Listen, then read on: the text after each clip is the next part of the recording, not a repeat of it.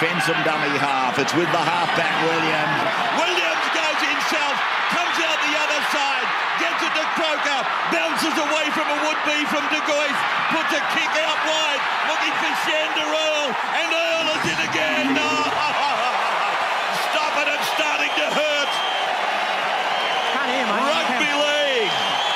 Rugby league. Hello and welcome to episode 7 of the Supercoach Playbook preseason podcast. I'm your host, Tim Williams. Joining me tonight is the Supercoach Spy. Spy, how are we? G'day all, uh, mate. Very teased by last weekend's trials. This weekend coming up, all I want is some footy. But look, we're a week away, so I'm ready to go. I've had some good chat on social media during the week, some good banter from old SC Brew. So keep it coming, everyone. It's been very good in the lead up to round one. Yeah, I'm with you. It's heating up pretty quickly, both on the field and there. The social media chat's been awesome, so plenty more of that to come. With us tonight is 2019 Supercoach champion Des Creek. Des, how are you, mate? I'm good, mate. How are you guys going? Good, mate. Very good to be here. Bit of rain coming down outside. We bit a bit of excitement after the weekend, Ken. So yeah, we're good to go. Boys, tonight we've got heaps to talk about. We're going to recap all the trial action from the weekend, look at the guys that caught our eye, perhaps a, a bit of a look at the guys who went off the boil a little bit. We're also going to look at how the lack of cheapies has impacted our team selections this year. There's been a lot of questions on that. We're then going to look into the stack of questions we got on social media throughout the week. We should have a fair bit of time at the end for that, so that'll be good as well. Guys, if you haven't looked at the site yet, jump onto scplaybook.com.au for a stack of our content from the Spy, Des, myself, Walson, and a bunch of others. You can also get us on our social feedback at scplaybook1. We do have a subscription service in place. $30 for all our NRL content, $40 for NRL and Big Bash. I've been doing these massive analyses. It's taking about buddy six hours a day to, to get them all together, 2,000 words plus of every player in every team. So jump on and have a look at that if you'd like to. I did a Dragons one yesterday that's free to read if you want a bit of an idea of that. Guys, the season ramps up next week. We'll be action starts in the NRL round one next Thursday night. We'll be looking to do two podcasts, myself and the Spy on Tuesdays, then myself, Walson and Des on Wednesday. So keep an eye out for two of us next week. Anyway, let's get into it. We've all taken a, a bit of a look at the trials from the weekend and jumped onto the things that have, have piqued our interest. The big one, and a lot of questions coming for this week as well, is Moses versus Cleary versus SJ. It seems to be getting harder and harder by the week.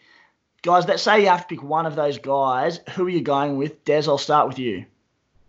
Yeah, the more I've been thinking about the halfback position, the more I've sort of realised it's much the much right now. Like the, they'll probably all average roughly around the same amount of Supercoach points. So I think for me, Cleary and Moses are more sturdy than SJ injury wise. So I think it'll have to be one of those two. Um, but yeah, I'm I'm starting to think that the halfback position will be somewhat sort of irrelevant to start the year.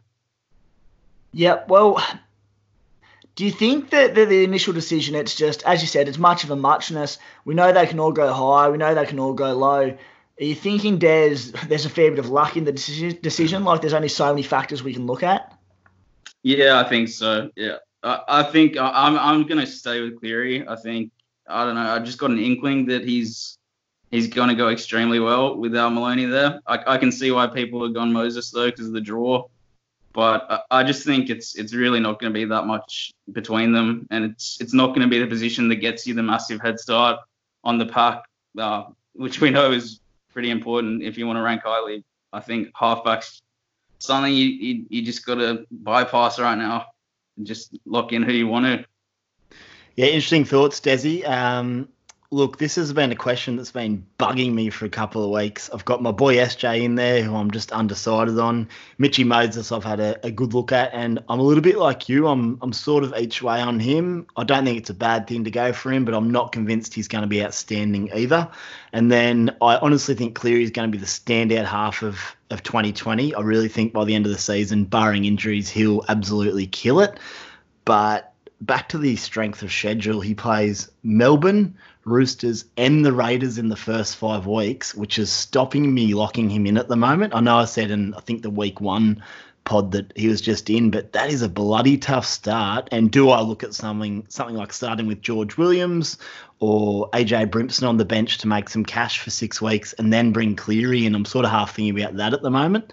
Um, but it's hard one, but that's sort of where my head's at if if you guys have any thoughts. Well, if it's only if it's only strength of schedule in those first few weeks that you're worried about, but you're backing Cleary to be the superior player, surely you save the trade and just stick and pick with Cleary, who you probably have for the entire season.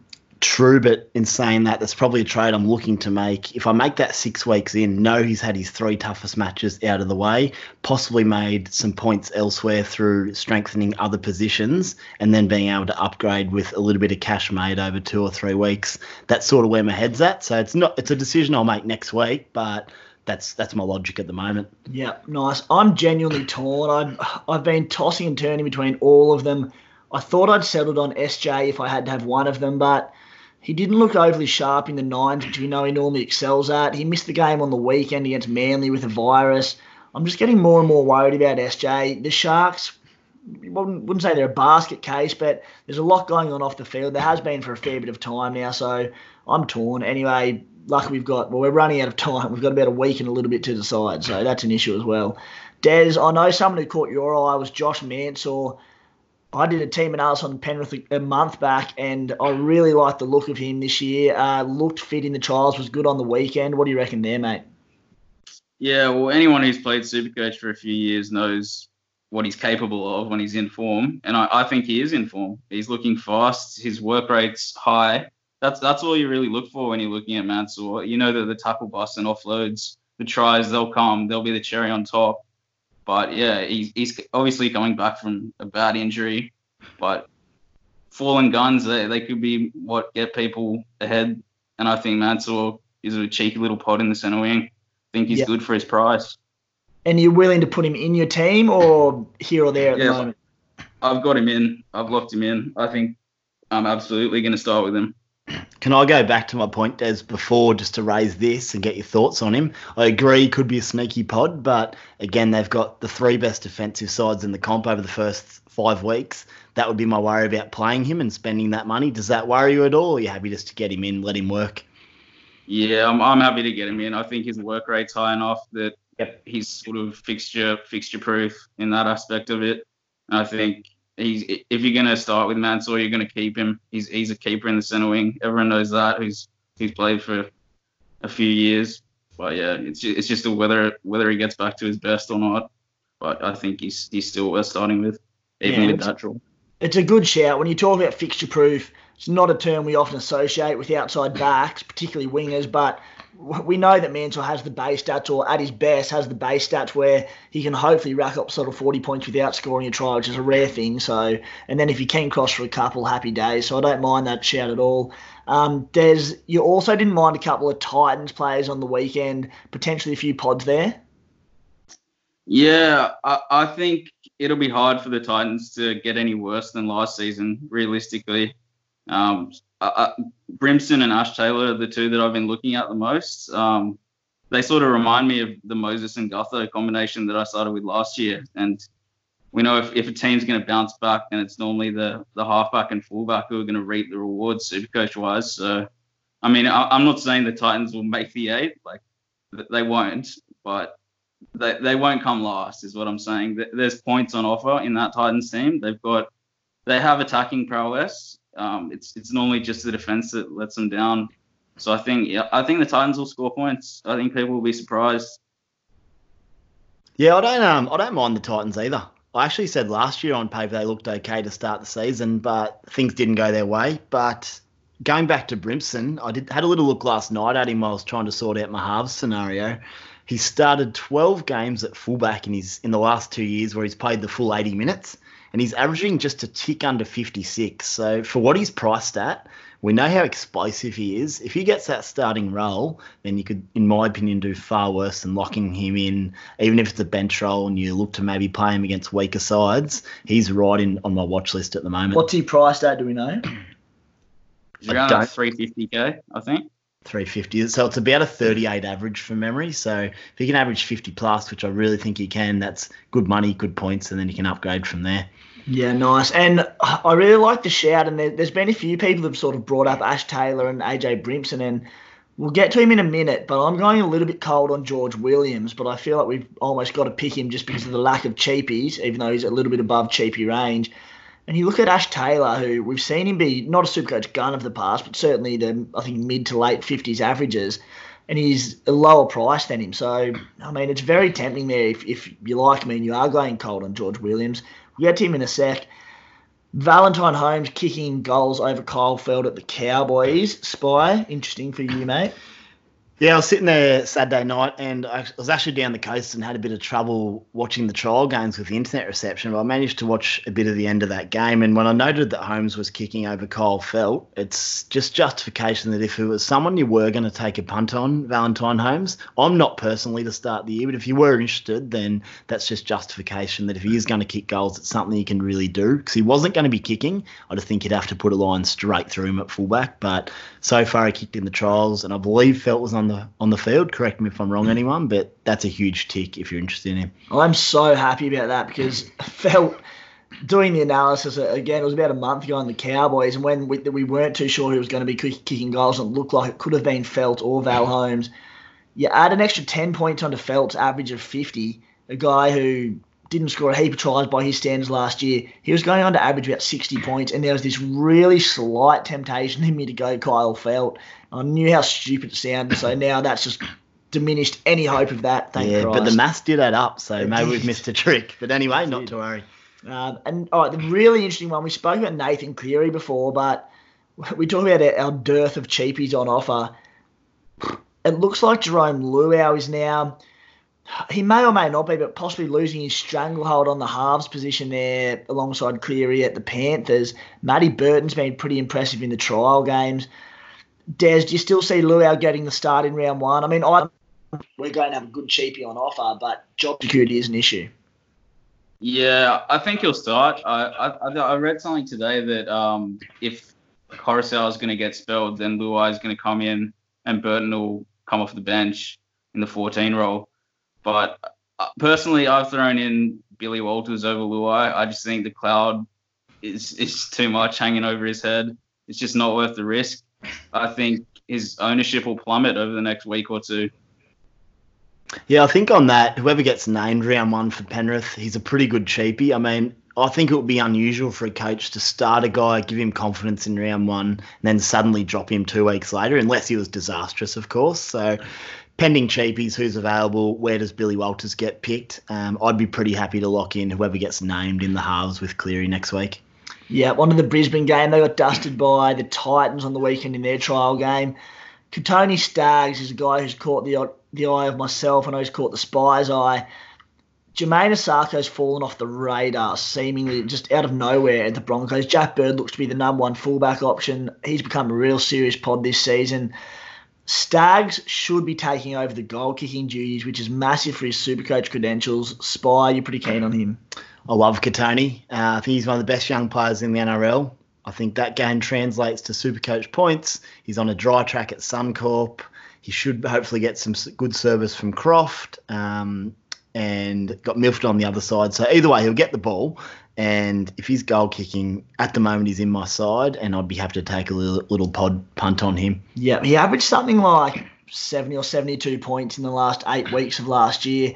Um, he didn't do anything too dramatic there. He might have turned up on one occasion, but I'm with you. I just I love the way he plays. I think Brisbane are in for a big year, as much as I hate to say it. And I think Staggs with the goal kicking duties could be in for a big one. Des, any interest in Staggs for you?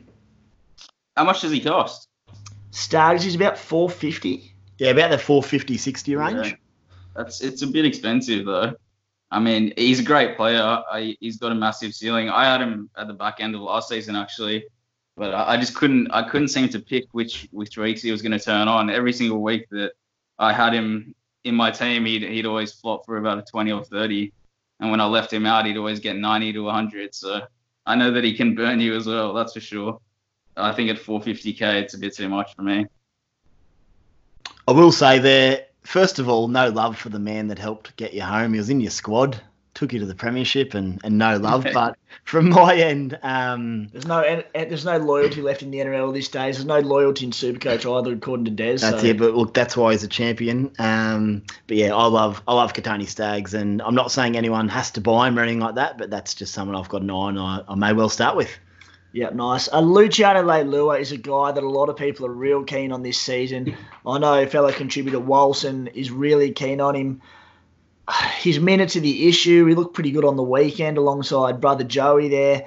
Spy, you've got an interest in him. What sort of minutes do you see him playing? Or how many minutes would he need to justify the purchase for you? To justify the purchase, I had a look at his points per minute based on what he did last year. Obviously, that's not going to necessarily be the same, but it's probably a reasonable guide. It was 1.13 a minute. That equates to a 68 average if he plays a 60 minute role. If he played a 80 minute role, sorry, that'd be a 90 average. Now, look, no one expects him to average 90, but that's the sort of credentials you get with Luciano.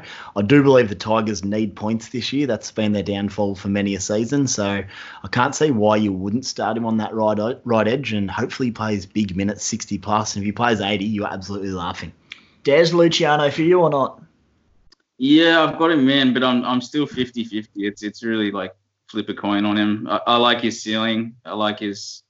He, he really does have credentials. His PPM's high. I think he I think he should get the minutes, and I think yeah that's the deciding factor. I'll tell you the wait and see though. Yeah, I'll tell you the other thing that'll help Luciano a lot is the fact that they've got this hooking conundrum at the Tigers where could be Josh Reynolds starting, it could be Billy Walters. Moses Mbye's gone for two to four weeks with an MCL injury. They have to sort of pick one of these Walters or Reynolds at 14, which means they can have three sort of middle or edge forwards playing with a hooker there, or a utility, should I say. So that bodes really well for Luciano's sort of 60 to 80 minute credentials. Absolutely, it's a really good point there, Timmy. Um, I'll also add that on the on the trial on the weekend, I think he played about 60 minutes, and whilst trials aren't everything, his his min, his point scoring was around 60, I believe. So again, that's just just a bit of extra enticement to lock him in, hopefully. Yeah, um, I say it over and over again, and we don't need to look into trials too much. We had a good indication, and it helps us pick our sides, but don't overdo it going against that theory, Liam Knight I thought was exceptional on the weekend. He really impressed me. I didn't have him, him in my team. I now do. He just he played decent minutes there, which was an indication that Wayne wants him to play decent minutes and wanted him to have a good hit out to make sure he could do it. But he just looked agile for a big fella. Most importantly, he was offloading, which I didn't think he. I knew he had one in him, but not as prolific as he did. He was offloading at nearly every chance he could do. Maybe that's uh, maybe that's uh, Bennett trying to get make up for the loss of sort of John Sutton and Sam Burgess there and get that second phase play for the guys like Cody Walker and, and Latrell Mitchell. Liam Knight, I just I, I don't think I can not have him now. You know, we can't have all these sort of guys around 450k, but he looks the goods to me. Spy. I agree. Um, I was unlucky enough that my feed dropped out about 15 minutes into the Charity Shield, but I had a look at his numbers later on, and they're outstanding based on last year as well, and big minutes hopefully this year. I think he's a really good selection just to get you those get those points ticking over early in the season. Yep, Des Liam Knight. Yeah, I'm gonna I'm looking to bring him in um, somehow. I think you have to have him with those sort of numbers. He's at 450k if he's starting starting lock. He's he's pretty much a Cam Murray prototype from last year that's that's pretty much what Cam Murray started out last year, around 450k. So may as well get him in, I reckon. Yep, not a bad wrap there. Uh, and speaking of Cam Murray, he played on the edge. We didn't get a great look at him. It was a pretty scrappy game, as preseason fixtures tend to be. I'm still really keen on him. He'll be in my team round one. Tell you one thing, I thought Cam Murray was going to be playing on the right edge, and I think that was a, a pretty general consensus before teams were named last week. But playing on that left edge outside you know, Cody Walker, Latrell out the back, Braidon Burns on his outside. That's massive for me, Spy. Are you keen on Cam or not? I am. I just don't think I can fit him in, unfortunately. I saw his numbers from, from Saturday night, and the work rate was still huge. If he's sitting outside Cody Walker and still being able to run that short ball inside the 10 off Damien Cook, man, it would be hard to watch him because I love him. And if he's not in my side, it'd be very scary, scary viewing. Yeah, and I know uh, I know Des and me disagree with that one on Cam Murray, and he's the champ, so I won't throw it to him. I'm the host, which is the beauty of this. I can ask what I want to ask. So, so Des, we're not getting your thoughts on Cam Murray because it'll come back to bite me. Um, speaking of the cheapy scene, it now looks more and more like Jason Saab and Tristan Sailor are going to miss out on the wing spot at the Dragons. It could still be Saab, but Mikaele Ravalawa, the Fijian, started there on the weekend. Des, are you thinking it? It's hard to say, I know who it's going to be, but based on the fact that he started on the weekend in a pretty strong Dragons 13, is it going to be Ravalawa? Is Saab gone? Uh, yeah, it is really hard to say. I, I think that if they'll probably give it to Ravalawa, I, I don't see why they wouldn't start Saab if, if it was going to be him. I think it'll be Ravalawa. He's got experience there from last year. He played pretty well last year, I thought. He was a good cheapie. Yeah, I think Ravalawa will only get better if he plays. He was pretty raw last season. And I'd have to think if your last big hit out before round one, you're not going to name a winger that you didn't have in mind for round one. Things could change, of course, but I think Ravalawa looks like he's starting. The beauty is, come next Tuesday this time, we'll know exactly what's happened. We can start really looking at our sides properly because we'll know the team lists. Yeah, and the issue there is that uh, it's looking more and more likely that we might have to start one or two non-playing reserves in our team if cheapies are that grim. And it, Saab's a guy that you can see playing maybe relatively early in the competition, but at 270k, he played three games last year and averaged about 40 points, scored in, I think, two or three tries in that time. That's a lot of money to be carrying for a bloke who may not play. So it's yeah, he scored every game he played last year. I think all three of them, and his base stats were pretty poor. So look, I personally, there's no way I'd play him if he wasn't named. But each to their own, and it could be could be an option, of course. Yeah, the Raiders knocked off the Bulldogs 12-10 up in Port Macquarie. SC playbook contributor Sammy Williams scored the match winner and kicked the goal. So happy days representing our team there. Um, again, not a great trial to go much on, but the one one thing to note was that Joey Tapine, who's a pretty popular purchase for round one at a, at a nice little price there, he was really good. He's a guy I've had in my team, confirmed in my team ever since John Bateman went down. I see him playing big minutes along with Corey Horsburgh. Horsburgh was good as well, playing on an edge, which was we knew it was coming, but that was more of a test than anything. He went pretty well there. Um, Des Tapine, Horsburgh, yes or no? Yeah, yes to both of them. I think I'm gonna have both absolutely locked in by now.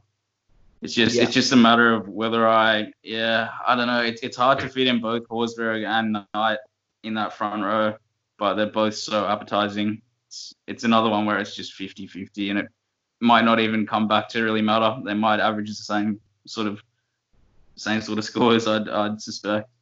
Yeah, it's a fair point. Um, I definitely has Horsburgh locked in. He offloaded a few times as well on the weekend. He did say after the game that there were possibly a few silly offloads, but keep him keep him coming, Big Red. That's excellent points.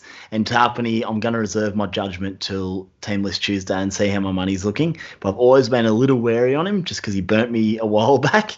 But certainly the credentials are there. He's a very good footballer. If he's getting those big minutes, then uh, points galore potentially if it goes your way. Yeah, guys, I'm getting. There's obviously bias here with Sam Williams, but I'm getting a little bit cold on George Williams.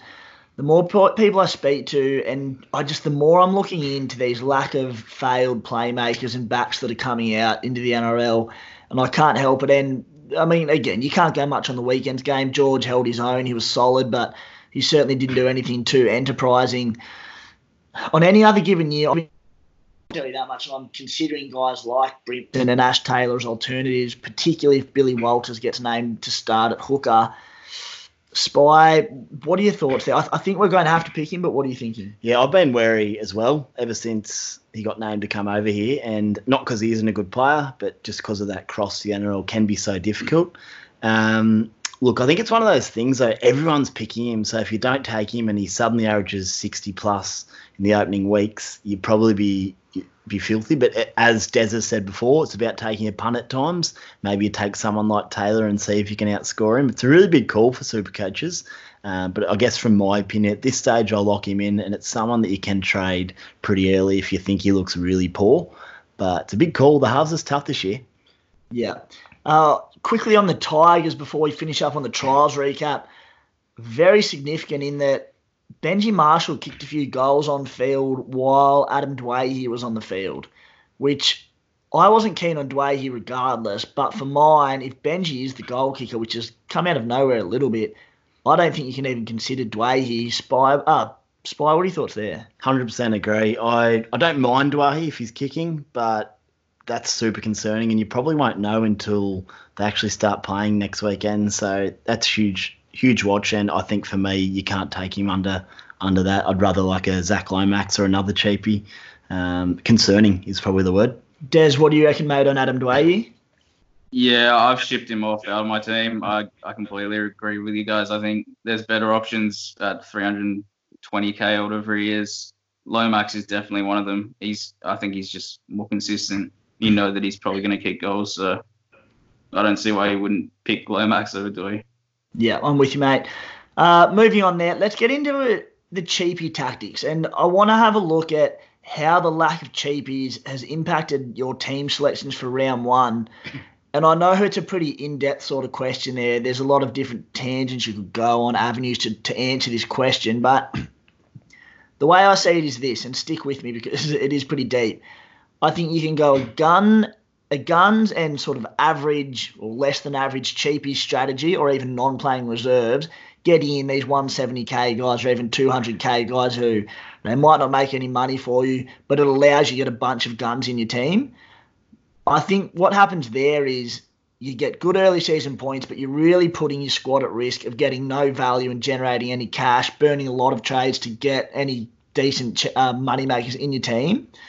Option two, which I think is a little bit more popular, is having a mixture of guns, plenty of mid ranges, and a few decent of the better cheapies, and maybe a couple of non playing reserves. In this case, your points might suffer early in the season but in the long term view of things, I think your team value is probably going to improve. It'll set you up for the long run. Des, if any of that made sense, thoughts, mate, and, and just on the, the general cheapie scene, yeah, in general. Yeah, obviously, yeah, I agree. Uh, it's the year of the mid ranger. I think. Uh, I think there's there's enough good mid rangers that it sort of counteracts the lack of quality cheapies we have. And I think super coaches will just need to realize that making money won't be as easy as last year. But I think if you if you pick the right mid ranges, they might just turn into keepers, and and that's sort of that's all you that's all you really need. You won't need to even upgrade them. That's what I'm hoping for from half of my mid my mid ranges there anyway. Yeah, it's I'm glad you said that, Des, because I've got a lot of mid ranges at the moment, and I've never had that.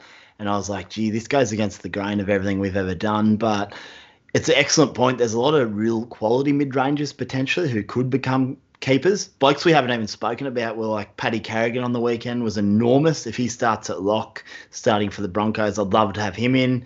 Jaydn Su'A's in there as well if he gets named. I know he got knocked out on the weekend. Luciano, Corey Horsburgh. I've got Brimson with a look in at the moment. Um, look, there's a lot of them there, and they've all got a lot of potential. So at the moment, pending all the cheapies, I could have a real stacked back row of potential potential keepers who are mid ranges at the moment. And if I had to move one or two of them on, that's fine. That's what our trades are there for early in the year. Guys, I'm going to detour very quickly. Lots of questions on Carrigan v Flegler who are we going with? Can you have both, especially when you've got Fifita in your pack, when you've got Payne Haas in your pack? You know, some people are tempted by TPJ. It looks like Flegler probably gets the starting role at prop in place of Matt Lodge, which should be long term. Joe Ofahengaue is going to miss the first two weeks due to suspension, off field suspension, that is, which means Paddy Carrigan probably starts at lock, but probably reverts back to the bench when Ofahengaue returns. Even with Carrigan off the bench, I see both men probably playing pretty similar minutes. But I'm thinking Carrigan, being one of the fittest blokes at the Broncos, has a higher ceiling to play bigger minutes and extended minutes, whereas Flegler's probably locked into his 40 45. Des, what are your thoughts there, and who would you prefer of the two if you had to pick one? Oh, definitely Carrigan. I think, yeah. I think his, his game's a bit more Supercoach conducive as well. He's got he's obviously brought out the offload, and we know that offloading offloading is huge. It's huge for Supercoach. You really have to look at guys who offload. Yeah, and so how about hypothetically, uh, Ofahengaue is playing in round one. Carrigan's named on the bench. Flegler named to start. Does your decision change or not? No, it's still the same. Huge. The champ has spoken. The champ has spoken. Yeah, I'd have to have a serious look at if he is named on the bench. But having a quick look at some just some numbers from the weekend. Again, trials aren't everything as we spoke about, but work rate can be a reasonable indicator. He had 20 runs, 35 tackles, and only missed two, and a bunch of tackle busts and an offload. So that's a pretty damn good performance, and something that it makes you you go, "Hello, mate," and tick some boxes. So that's what really got me interested and he's a bloody good player as well. So he may hold the position. Who knows? Um, that's sort of the upside that Carrigan has. Yeah, nice. On to how, continue on with how the cheapies have impacted our selections. The more and more I look at it, I don't think you can start the season with Damien Cook. I know that he could drop below 20% ownership and be like one of the greatest pods of all time. But with only cheapies basically available, maybe in the halves and obviously definitely at hooker, I think you have to. Everyone will have Brailey, but saving what 400k just about on going to Api Koroisau or one of the other Billy Walters, someone like that. I think you're risking falling behind financially a hell of a lot if you start with Damien Cook. What do you reckon, Des? Yeah, I agree. That's pretty much why I've backflipped on my article a few weeks ago saying that Cook was pretty much a lock in. You can just lock him in. I mean, you still can, uh, no doubt, but I think I think the cheapies is just yeah, you, you have to go Koroisau and Brailey. I think otherwise you just fall behind the pack in terms of all the other positions. I'm a I do agree with you boys. However, I don't think it's as drastic as that. I think if you started with Cook, he could could still be outstanding for you right up to Origin. You'd obviously lose some depth elsewhere, so it depends who's named next week.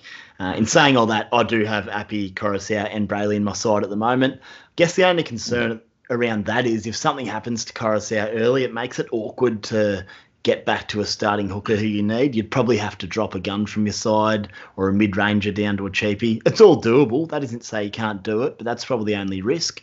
But with everyone doing it as well, that limits things in terms of the risk factor. You get him in. If he makes his cash and gets your points, it sets you up really well for the rest of the year, doesn't it? Yeah, absolutely. You can't, especially if you're going to win the overall game you have to be looking long term, not short term. All right, it's all about money and getting your team. I know points are important, and Des has spoken about that heaps in the past, but you do have to look at team value in a tough year like this and be a bit more strategic. The one other spot that's really been impacted by a lack of cheapies for me and has changed completely is the halves. If Billy Walters starts at hooker, I'm very likely going to go Walters, George Williams, or Ash Taylor there, Jarome Luai, and then a gun such as Mitchy Moses or Nathan Cleary and then stack my back rowers where there's so many gun options there. Just because, again, there's the cheapies appear to be in the halves and at hooker. Um, initially, I probably would have had three guns in the halves, but I don't think we've got the luxury of doing that. Des, what are your thoughts on starting with three cheapies or semi cheapies, low range, mid range, uh, mid rangers, and a gun half? Yeah, no, I'm I'm not the biggest fan of that. I've I've actually got Cleary and Munster there currently. I think you need two guns, and then you can just set and forget in a position that's so hard to nail down. You may as well just start with the two best guys, and then have two cheapies like Williams and Walters or Luai. That's that's the way I'm looking at it. So should say Walters does get named at hooker, Luai gets named at halfback as we expect. You'd be happy to cut a George Williams or a Jarome Luai to keep the two gun halves. I think I'm gonna keep. I'm gonna keep Williams so far I've got Williams, Walters, Cleary, and Munster. That's that's the four I'm running within the halves currently. Okay, nice. Spy. Yeah, I'm probably a little bit on your side, Tim, for this one. I don't mind just having one gun half as it stands. I've got Munster in there as my, my superstar half, and then I'd have to decide who my starter is. At the moment, it's Georgie Williams, uh, but that could change. The thing I will add is I've kept 300k in my bank at the moment, which allows me an upgrade to Cleary if I want to do it from George Williams, but also some flexibility around the hooking position and the fullback position if I want Tommy or Teddy. So that flexibility I think is key leading into the round one team list because things can change so quickly. But yeah, I don't mind having just the one good half, and I've also got Brimson on the bench at the moment, so a couple of mid ranges again. I've got a lot in there as it stands, so we'll see where we stand come this time next week. All right, happy days, good chat there. Uh, let, we're going to get on to mid ranges. I asked both of you to get sort of four or five mid ranges that had piqued your interest and that you would consider selecting. We've spoken about a few of them. I'm going to cut it down because I want to get to questions. We've been running for a fair while already. I'll get you to list your five mid ranges or however many you've got there. Just go into detail on one of them for me. I'll kick us off. I've got Brenko Lee, Cody Walker, who's at 5% ownership at the moment. He's not a mid ranger, but I just thought I'd throw him in as a mat. He's just a way bigger pod than I thought he was going to be. That's huge. Nick Cotric's 360k, Cohen Hess is 350k and could be starting. And then another one who's just low ownership, not a mid ranger, but Bronson Xerri at 520k. Back to the one who is a classic mid ranger, Brenko Lee for me. He was good on the weekend. He's gone down to the storm. He if he starts in round one, he's in my team. He's 309k, which is an absolute Ooh. bargain. it's between him and Marion Seve for that final centre spot. I saw an interview with Craig Bellamy from a day or two ago, and he's already said it's down to them two.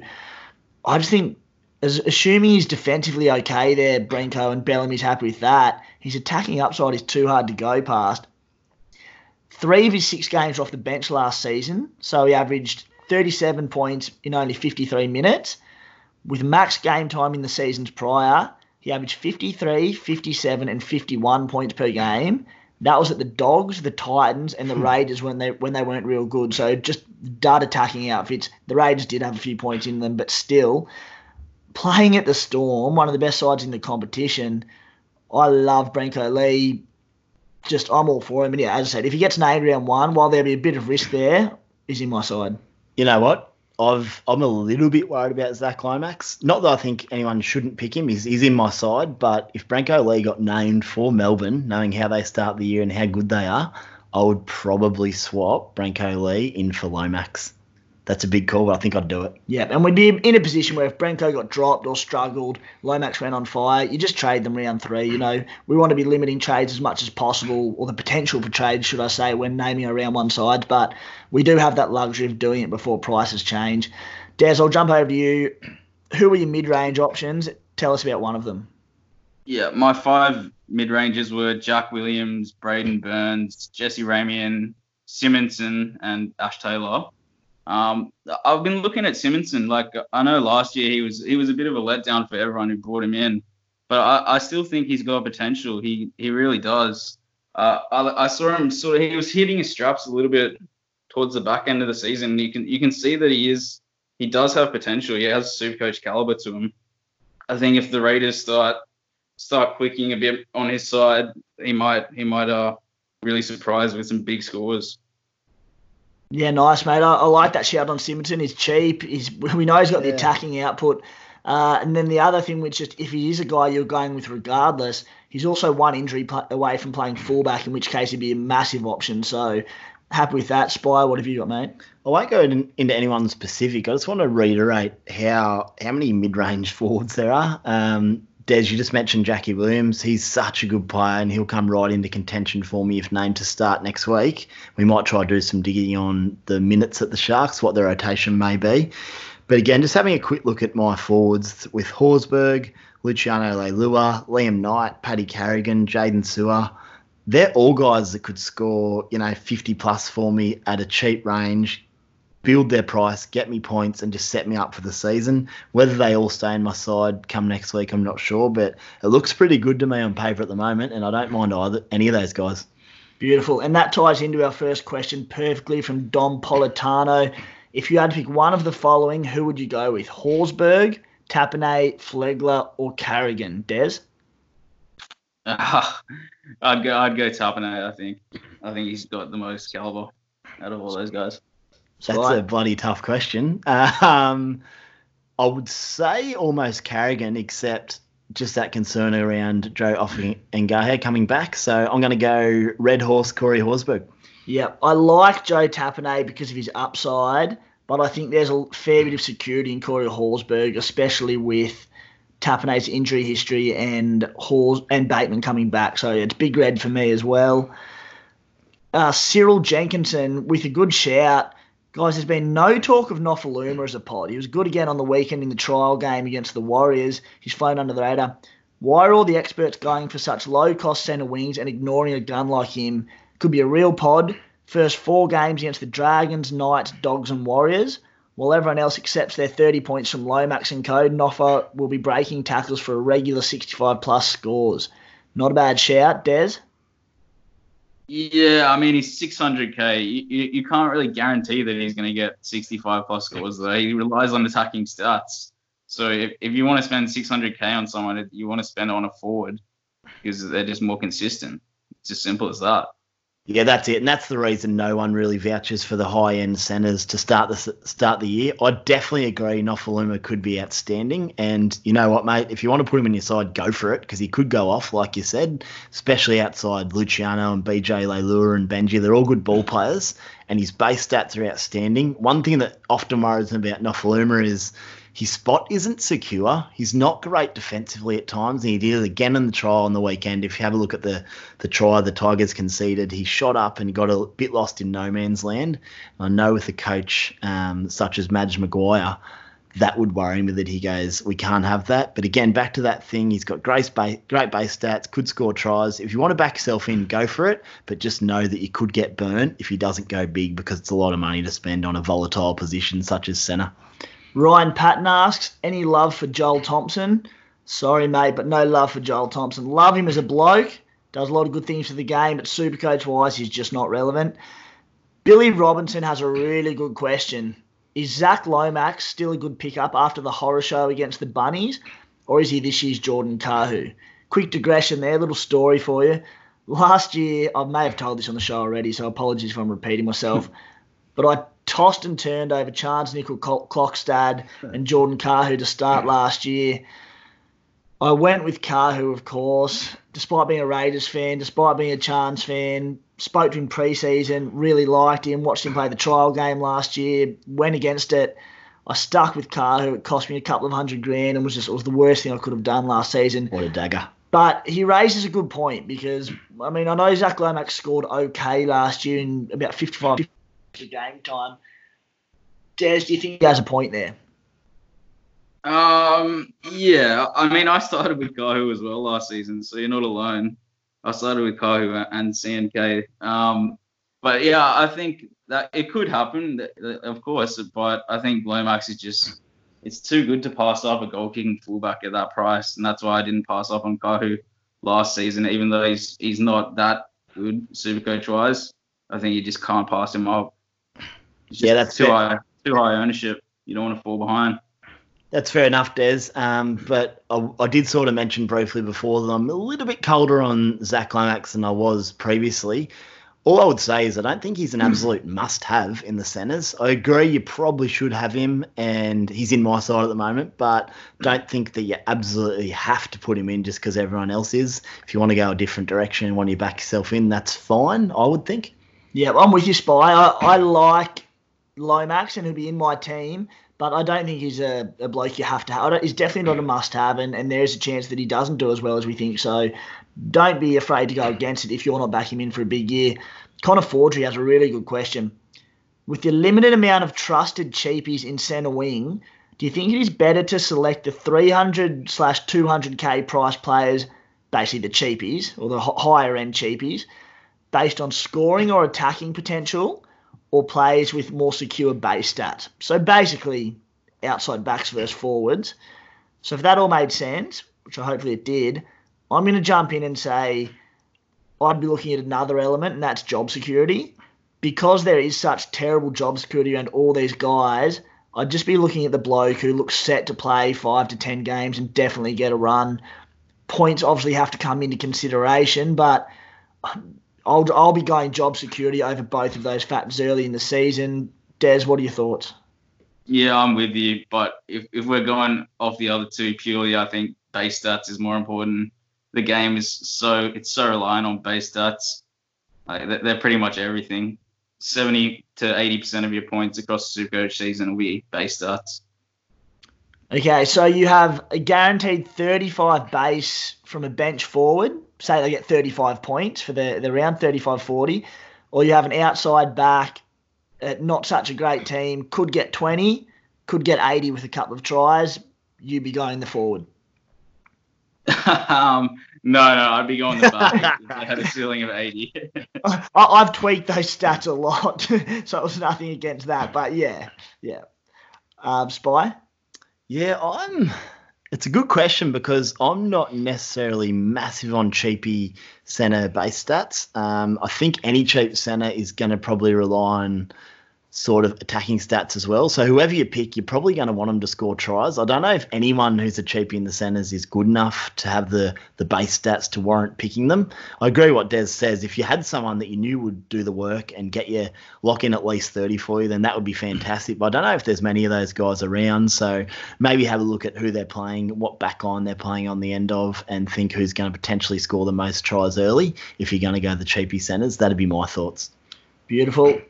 Uh, Zach Smith, a proud Kuma stallion, he asked just a few to raise in conversation, which I'll take because he's asked about Sean Keppie and Tyrell Fuimaono.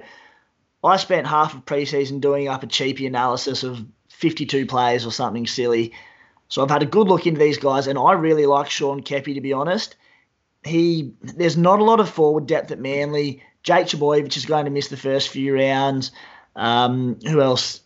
Uh, to miss looks like the first few rounds, potentially up to the first month. Um, I don't know how many minutes Tapau will play there, but Keppie is an outside chance at even getting a starting role. And even when these guys come back from injury, I think there's decent enough minutes for him there at a very low price. So very keen on Sean Keppie. I have him very high up my rank ratings for Keppie, uh, for cheapie, should I say.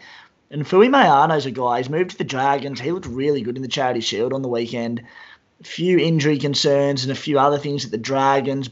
They do have a lot of depth in the forwards, but I can see him maybe sneaking onto the bench, but they just have a lot of big minute forwards. So just if you do pick him, be very cautious because I don't think there's going to be too many minutes there. Uh, moving on, we'll do one or two more and then we'll we'll finish up here. What have we got? Which is the better or safer way for me to go? Api Koroisau and Taumalolo or Damien Cook and Tom Burgess? Des? Uh, Koroisau and Taumalolo, without a doubt. Spy? 100 million percent. That is my combination at the moment of hooker and second row, and Tommy Burgess steer clear for Yeah. sure, mate. Yeah, that was a question from Casho. John Pappas, I'll jump in quickly here. Arrow or Nathan Brown? Definitely Jai Arrow. He could be on for increased minutes this year and could be a serious buy at about 570k. Nathan Brown, the Parramatta have a stacked forward pack this year. There's just not enough minutes on offer with um, N- Niukore there. Um, they've got Niukore, they've got Ryan Matterson, they've got Shaun Lane. Um, I just don't see Brown getting as many minutes as he needs to become Supercoach relevant. As well as that on Brown, he's just a walking injury. He plays so hard, the guy. He's not that big, and he either gets himself knocked out or hurt. I started with him last year because his work rate's so good, and he got hurt within a few rounds and hurt me, uh, burnt me pretty bad. So yeah, steer clear of Brown is, is my tip. Cool. Uh, is a question from that Plumbing, and we might wrap it up with this one. Uh, it's a good question, and I've had a good think about it, and I've looked at it, looked at it, looked at it. Do you subscribe to the theory that middle forwards generally start the season with reduced minutes due to warm weather and/or lack of match fitness, i.e., Taumalolo? And if so, how does this affect your initial salary cap distribution, Des? Um, uh, not not really. I don't think it's really relevant for someone like Taumalolo or even Jake Trbojevic, those sort of guys. Th- those are the guns that you have in your side anyway, so you know sort of what minutes they're going to get. So I, I don't really subscribe to that theory at all. Yeah, I've had I've had a stack of a look into this, and generally speaking, they will play close to their regular minutes from round one, injury and whatnot, pending from preseason. There will be guys who will need the match fitness and will start a little bit slower. Taumalolo is not one of them because I've had a really good look into his minutes to start the season. But jump on NRLSupercoachStats.com.au. You can bring up all the stats from players from last year, the year before, the year before. And if you're looking at guys like Tapau and Andrew Fifita and all these fellas, you can have a look at what they started the season with, and that'll answer your question for you if you have any issues. So check that out. Spy?